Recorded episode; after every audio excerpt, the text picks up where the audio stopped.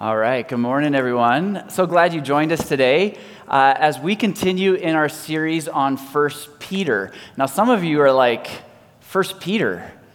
When did we start that? It was eons ago we started First Peter. We've taken a break over the last uh, little while. We celebrated, um, we celebrated Pentecost and then we also celebrate, which is the coming of the Holy Spirit. We celebrate the ascension of Jesus. And so we've had a few weeks off uh, from uh, studying uh, 1 Peter. Now, there is a particular challenge, a unique challenge that we as followers of Jesus face today. Uh, the unique challenge actually has to do with being Christian and being Canadian. And it's unique to us. And by unique to us, what, by this I mean that the early church didn't have the same kinds of struggle. The root struggle was the same, but it showed up differently. See, uh, for the early church and the people Peter was writing to, they grew up in an environment, although the Roman Empire had a form of democracy, um, it was not democracy as we experience democracy today. In practicality for the early believers, uh, they just lived in a dictatorship. They had no voice, they had no vote, they had no influence in the culture or in the greater political realm. Uh, they just had none of that power, where we live in a very different uh, uh um, uh, political climate, don't we? As Canadians, we have both uh, not only the right to voice and the right to vote, we also have the responsibility in a democracy to give our voice and to give our vote because here's the thing democracy breaks down if the citizens don't give voice or vote.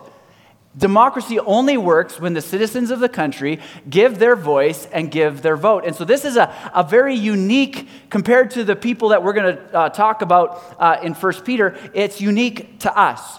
Uh, we have power because we're citizens of a country in a democracy, and we have influence and we have voice. And I believe, as Christians, we are called in Scripture to be good citizens, which means as Christians, it's not only our civic duty, it's our spiritual, godly duty to give voice and to give vote in the country in which we live, or the country wouldn't work well. That's how democracies work. But here's the uh, unique challenge for us in a democracy, and this is where I said it, it's a unique challenge for us. The challenge is this sometimes it feels as though we have to give up this so that we can be this, or we have to give up this so that we can do this. Sometimes it feels like, and you've probably experienced this, that uh, when we engage in politics, and to give voice and vote means we all engage in politics, that oftentimes Christians put their Christian behavior to the side. And we get so politically charged that we just run after our political agenda. And, and you've probably done this, I've done this, that suddenly I start acting not all that Christian anymore. And it's almost like I'm either Canadian or I'm Christian. And how do I do both at the same time? See, because really, our Christ formed character is to inform how we live as Canadians. It's to inform how we act in the political realm in which we've all been invited and have a responsibility to engage and here's a controversial statement just to kind of get the, some things going, okay, for you guys. How you behave is actually more important than how you vote. How you behave is more important than how you vote. And what I mean by this is whether you find yourself on the political spectrum of right wing, center right, I'm opposite to you, center right, center left, left, whether you find yourself to be a little bit more socialist in nature or against socialism, actually is less important than how you behave. That your Christ formed character informs how you behave. It will also maybe inform how you vote. but it will inform how you agree, but also how you disagree with people who see it differently, and how you agree, and also how you disagree with the leadership and the authority that's been given to us in this country. But unfortunately, for many of us, our behavior goes out of the window because of how we vote. And we stop acting Christian because we start acting Canadian in the sense that we get so involved in politics. And we've done this, you've done this, I'm sure we've all done this. There's been times our behavior just wasn't all that Christ like. We got so jacked up on, a, on an agenda, on, a, on, on something that was politically uh, uh you know, challenging or something that we got excited about, and we just started slandering. We just started uh, uh, dishonoring those who are in leadership above us. You know, it's interesting we can get so charged up about this earthly kingdom. And I think sometimes as Christians, we may forget we actually have a different king. We actually have a different kingdom in which we're to live in and behave in, and a kingdom in which we're also going to bring to earth. Maybe sometimes we need to be reminded as great as Canada is, and I love Canada, I love democracy. As great as Canada is, when we die, we will not die and go to Canada. we will die and go to heaven. And this is a new kingdom. And Jesus called us to live by the rules of a different kind of kingdom. And yes, we still live in the world. And yes, that does not mean that we won't have voice and won't have vote in a democracy. But it will change how we behave with our voice and with our, with our vote as well. Well, Peter, as he continues, he talks about the challenges of living in a political environment in the kingdom of this world, even as we're called to live under the rule of a different king, the king of heaven. And I just want to say on the front end, as he kind of dives into this, this is an extremely challenging and extremely convicting part of Scripture. I would rather just not preach on it because I know I'm going to get emails and I know you guys are going to be like, I just don't agree with you. So, what we did is we set up an email account to the Apostle Peter directly. You can just email peter at mountoliveefc.com and he assured me if he responds, he takes your concern legitimately, okay? And if you don't hear anything, that's just between you and him, okay? No, just kidding. But I, you know, I, I asked all around. I asked, hey, would anyone anyone just preach on this passage? I'll take the Sunday off. And you know, you know what happened? It's, it's kind of what happens to you every time you move and you have the piano. and then you call your friends who you thought were your friends, and suddenly they're all busy. And so I was left preaching this passage, okay? So, so what I want to do is I want to dive into this, and then I would like you, because I think this is something we don't talk enough about. We live in, a, in, a, in an interesting environment where we're Canadian and we have this, this great opportunity to speak in and a, and a right and responsibility to speak in, but we're Christian. How do we do this well? And what Peter does is he dives into this, and he's just talked about this, this big picture. He says, You're a royal priesthood, a holy nation. You've been built up. You probably forgot this because we, we talked about Peter so long ago. You've been built up as God's people into this new kind of household. And then he says, here's how you live. And it's so different than how the world lives, which means as it relates to politics, as it relates to authority, as it relates to our government, as it relates to our voice and vote, the, the society around us, in what we post online, in the words that come out of our mouths, with the attitude that come out, they should look at us and say, that's different. That's not, that's not, that's not how, uh, how we do it. This is Peter's point. And as he dives into this, he brings up two words that we in, in, in free, uh, you know, in our free dem- democratic society, we don't put these two words together. And especially as Christians, we've been given freedom in Christ. This is the gospel, right? We rarely put these two together. In fact, when you hear these two words, you're probably going to be tempted to go get some coffee and just walk out the back door. Okay, so the doors are closed, no more coffee. You probably think, did he just say a four letter curse word? I did not, okay? Here's the two words that Peter puts together, and it's so, so challenging. He puts these two words together authority and submission. I didn't swear, okay? He put these two words together. And if you have your Bibles, go to 1 Peter chapter 2 and starting verse 13. As we live in this society, in the kingdoms of this world, how do we live the kingdom of heaven under the king of heaven? Here's what Peter says submit yourselves for the Lord's sake to every human authority. Okay. So when Peter says submit, that word submit, it, there's a few different, it's a, it's a Greek word, we translate it to English, but it has this idea. Uh, Pastor Wayne, you can't get coffee right now. Okay, I said, just kidding. Okay, sorry, I, that was mean. Um, go ahead, go get coffee. uh, I don't, I shouldn't do that. It's going to be a long week. Okay. when he says submit, it's this idea of put yourself under. It doesn't mean you're less, it's a voluntary, I'm going to put myself under. I'm going to make myself in subordination to. In some senses, and sometimes it, it even means obey. So it's this idea of putting yourself under, obey, be subordinate to. Submit yourselves for the Lord's sake to every human authority. Like every human authority? Yeah.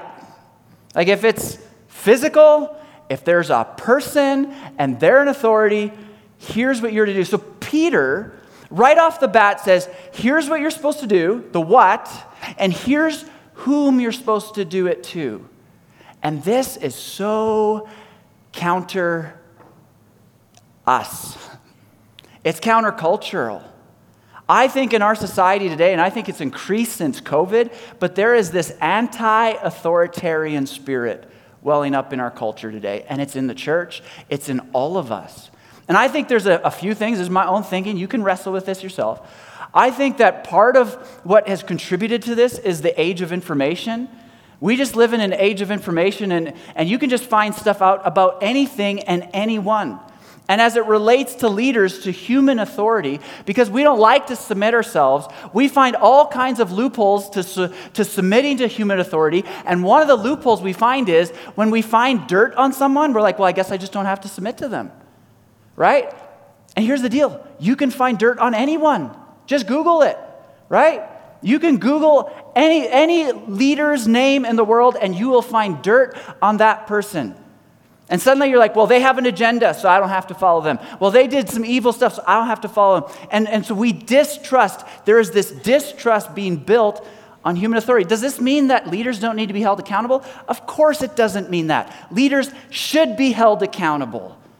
But there's so much information. If you want to find dirt on someone, you can find dirt on someone. You just Google it, and then you can kind of just talk yourself out of having to do what Peter calls us to do. I think the age of information has kind of encouraged this. In fact, I have a sneaky suspicion that if Moses or King David or the Apostle Paul or the Apostle Peter came and were our political leaders, we'd write them off too. Do you know the dirt on them? There's a lot of reason we shouldn't follow them either. And so, because people aren't perfect, we kind of just say, well, I, I don't have to listen. You have, you're messed up. The other thing is, because of the age of information, as it relates to human authority, um, we can just find someone with a different opinion, right? I mean, whether it's health stuff, whether it's political stuff, whether it's whatever stuff, we've all become professionals in everything because we just Google. It. I do that. I'm really smart. I just Google it, right? And then all of a sudden it's like, well, I just distrust this leader, I distrust this leader, and I don't, I'm not going to put myself under their authority. And there's this anti authoritarian spirit that's growing in our culture. And I don't think it's Christian, and here's why because authority is actually a God thing. God has given us authority, and He's given us leadership for our good. And submission is also a God thing. Even within the Godhead, Jesus submitted himself to the authority of the Father and was obedient to death, even death on a cross. And the Holy Spirit, you remember this from Pentecost, the Holy Spirit submitted himself to the authority of Jesus, and he is all about Jesus. He was sent into the world by Jesus and by the Father. And so, this idea of mutual submission and authority, it was, it's even in the Godhead. And here's the deal if we're not willing to put ourselves under authority, and everyone just does what's right in their own eyes, do you know what you end up having? Do you know where anti authoritarianism leads? Chaos. And that is bad for all of us. Nobody wins. And this is why I think throughout Scripture so often we're called to pray for our leaders because we need good leaders, because authority is a good thing. And we need good leaders so that it's good for all of us. Of course, bad authority is a bad thing. And this is the tension that we wrestle with. So he says, Submit yourselves for Lord's sake to every human authority. So he says, Here's what you're to do, here's whom you're supposed to do it to. And then, do you catch? He also gives us the reason why. It's in the verse. Here's why for the Lord's sake. In essence, Peter says, Put yourself under human authority, not because you're not free, but because you're under Jesus. And Jesus has asked you to put yourself under human authority. And at this point, I know there's a lot of, yeah, but, yeah, but, you know, where's the loophole on this? Because this, I know where this leads, right? Like, this is just leads to abuse of authority. Where's the loophole on this? And I want to tell you, there is a loophole. There's a very strong, clear, I think the clearest loophole to uh, to not submit in Scripture is in Scripture. But here's the interesting thing the loophole to not submit is the exact same reason Peter has called us to submit. They're one and the same. And what was the reason we submit? For the whose sake? Lord's sake. And the reason to not submit is the exact same reason for the Lord's sake. Because what happens when the human authority who Jesus has asked us to submit under asks us to do something that Jesus said, don't do that or do that. What happens when they come in conflict with one another? The way I word it is this way the loophole to submission, which means the loophole to not submit, is not when the authority is evil, or we'd never submit to any human authority. We're all evil, right? The loophole to submission is not when the authority is evil, but when the authority commands you do evil. When the authority commands you do something that Jesus, your Savior and Lord, has said, no, don't do that, or hey, you need to do that, and they've said, no, you can't do that. But nowhere else. In fact, Peter actually gives us this example. There's a whole bunch of examples I could look at in Scripture, and you're smart. You can probably Google it. Um, but I, Peter actually lived this out. There was one moment in Acts uh, chapter 4 where Peter and John, this is right when the church was just starting, Peter and John were preaching the good news about Jesus, and the religious leaders who were against Jesus pulled them in, arrested them, and then they demanded that Peter and John no longer speak the gospel, the good news of Jesus. You can no longer speak in his name. And listen to Peter and John's response. It has to do with this. Peter and John said this Which is right in God's eyes? To listen to you or listen to him? See, Peter understood we've been asked to live, live under the authority, human authority. But when human authority and God's authority and what He's called us to are in conflict with one another, then a question starts to rise, and we have to ask which is more important? It's a rhetorical question. We know the answer, right? The answer is obvious. It is better to listen to God. But here's the interesting thing at this point, Peter and John did not say, okay, church, the religious leaders, you know, the, the, the guys who killed Jesus and just had us arrested, they're evil. So we just disregard everything they say. Not at all. The only place they disobeyed was in the area that conflicted with what Jesus had called them to. It wasn't a complete write off. It's not like, well, the government's evil, so I just write off everything the government says. No, no, no. If we're to disobey, it's only in the areas that conflict with what Jesus had called us to do. The loophole to submission is not when the authority is evil, but when the authority commands you do evil. And there's a lot of interpretation in this, right? At what point does the line get crossed? And that's often what we wrestle with. So here's what Peter says Submit yourselves for the Lord's sake to every human authority. And then what Peter does, he gives this statement, and for the next 12 verses, he just gives commentary on this one idea. The next 12 verses is just like he goes on and on and on, and he talks about why and how and where it works and how it plays out in this environment and that environment.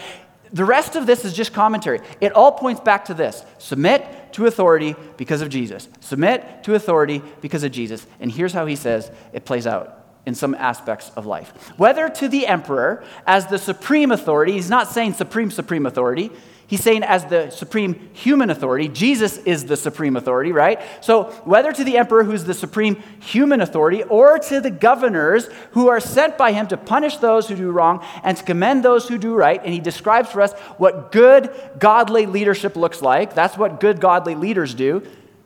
Now, what if the leadership doesn't do that? What do we do then? He's going to talk about when leadership goes bad as well. For it is God's will that by doing good you should silence the ignorant talk of foolish people. It is God's will, Peter says, that the world around you, and you go back to verse 12 and verse 11 of the same chapter, he says, live such good lives that the pagans see your good lives and are like, wow, we want to know about Jesus. He says the exact same thing. It's God's will that by doing good, not with how you vote, not with the political agenda you're chasing after. The world will know you're different by your good works, by your behavior.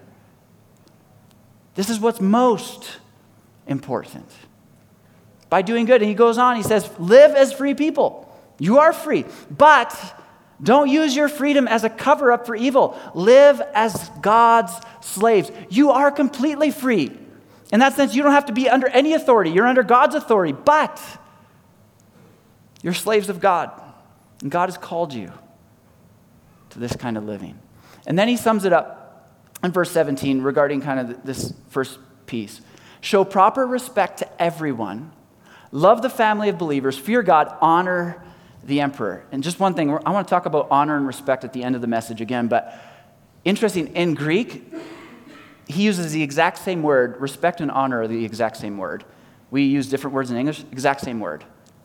So, in essence, he says, honor, respect everyone. Oh, and by the way, the emperor, whether you like him or hate him, he's a someone. So, don't respect him more. Don't put him on a pedestal. The emperor in, in their day often wanted to be seen as divine or God. No, no, you just respect him as a someone. But that means you need to respect him as a someone just as you do everyone. After Peter says this, he goes into another area of authority and submission. And he says, in essence, the same thing. Here's what he says Slaves, in reverent fear of God, submit yourselves to your masters. Now, we hear the word slaves today, and we're like, wait, is, is Peter condoning slavery? Is he vouching for slavery? No. But there were millions and millions and millions of slaves in Rome. Undoubtedly, some of the Christians he was writing to were slaves. They had no political authority. They could not change their. So, what he's saying is not this is good or bad. What he's saying is this is your circumstance. Here's how you live godly in this circumstance. The other thing about slavery, I'll mention really quick we think of slavery pretty much just in one vein in, Western, uh, in the Western world. In, in Rome, uh, slavery could show up in many different ways. And some slavery was brutal but for many slaves in the Roman Empire, they, they were actually professionals. They were doctors and artisans. They were managers uh, of, of great estates. Um, in, in many uh, cases, when slaves had the opportunity to gain freedom, they actually chose to remain in slavery because they had it so good with their, with their masters. In many ways, in our day, it would be seen as like employee employer relationship. We could read it this way Employees, submit yourselves to your employers because you fear God. Employees, submit yourself, put yourself under your employers because you fear God. And then he goes on and says, not only when uh, not only to those who are good and considerate, not only when authority is good do you submit to it, but also to those who are harsh now, does this mean that when you're in a suffering in a difficult situation and you have a way out that you don't get out because it's like, well, I'm just suffering for Jesus? No. If you have an opportunity to get out, but if you don't have an opportunity to get out, Peter says the option is suffering and honor and submission, even to the authority that's not treating you all that well. And he goes on, and then he riffs on this idea for the next seven verses and it's unbelievable. He says this For it is commendable if someone bears up under the pain of unjust suffering because they're conscious of God. But what or how is it to your credit if you receive a beating for doing wrong and endure it? Remember, his point was you should be known for your good works, for your good behavior. But if you suffer for doing good and you endure it, this is commendable before God. It's actually not that bad. And then he says this, and this is mind blowing, and this is something I push against all the time. To this you were, everyone say it out loud. Really? I don't feel like I was called to that. Unjust? Suffering? He goes on, because, here's why you were called to it, because Christ suffered for you, leaving you an example that you should follow in his steps. And suddenly everyone says, I think I just want Jesus as Savior. I don't want him as Lord. I think I want him as my Savior, but I do not want to follow him anymore. Because this is what Peter says, and maybe it's in the fine print when you kind of gave your life to Christ. This is, this is what it could include. That as you've come to follow Jesus, you will follow in Jesus' footsteps. And Jesus suffered not for doing wrong, but for being right and doing what's good. And he suffered unjustly. In fact, that's what Peter says next. And he gives us the gospel message, but he shows us the gospel message through this unjust suffering of our Savior Jesus. He goes, He, Jesus, committed no sin, and no deceit was found in his mouth, meaning he was perfect and when they hurled insults at him, he did not retaliate, he did not treat evil with evil.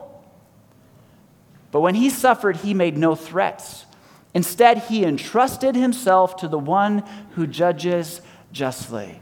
He said, I will not take personal revenge. I will leave this to my heavenly Father who will make things right one day. He himself bore our sins. This is the gospel in his body on the cross so that we might die to sins and live to righteousness, to live in the way he lived, even as it relates to bad authority. By his wounds you have been healed. For you were like sheep going astray, but now you have returned to the shepherd and overseer of your souls. You have returned to your heavenly Father through the forgiveness of sins that came through the person of Jesus, because he suffered unjustly. And Peter wraps this all up. And if you're not a Christian, I think you should consider becoming a Christian. This is what your father, this is what your Savior did on your behalf. He took what was aimed at you and paid your debt on the cross. But as Peter wraps this up, he says, This is why, and this is how we live as Canadian and Christian. This is how we live in our workplaces when our employer is good and sometimes when our employer is not so good. And do we stay in, in abusive situations if we don't have to? Absolutely not. But when there's not a choice, here's how you respond. And Peter says you respond the way Jesus responded, and you trust justice to your Heavenly Father. To wrap this all up, I would leave you with this challenge. Because of Jesus, honor those who are over you. Because of Jesus, honor those who are over you. I think, as followers of Jesus, we should be the absolute best citizens in all of Canada. I think people should look at us and be like, wow, I disagree with their position, but I like them. They honor others. I think as Christians, we should be the best second in command, the best not in control citizens of Canada. So I want to ask you in what ways is maybe anti authoritarian spirit starting in you? Where you just distrust every leader, every authority? In what ways is anti authoritarianism welling up in you? In your different relationships, as Peter's called us to submit to every human authority. As it relates to politics, I would suggest that if we were to live this out, it might look something like this. If you're on the left side of the political spectrum, that you honor so well people who disagree with you and the governing officials who are on the right side politically. You honor them so well that those political leaders would say, I disagree with their vote, but I wish our country had more citizens like them.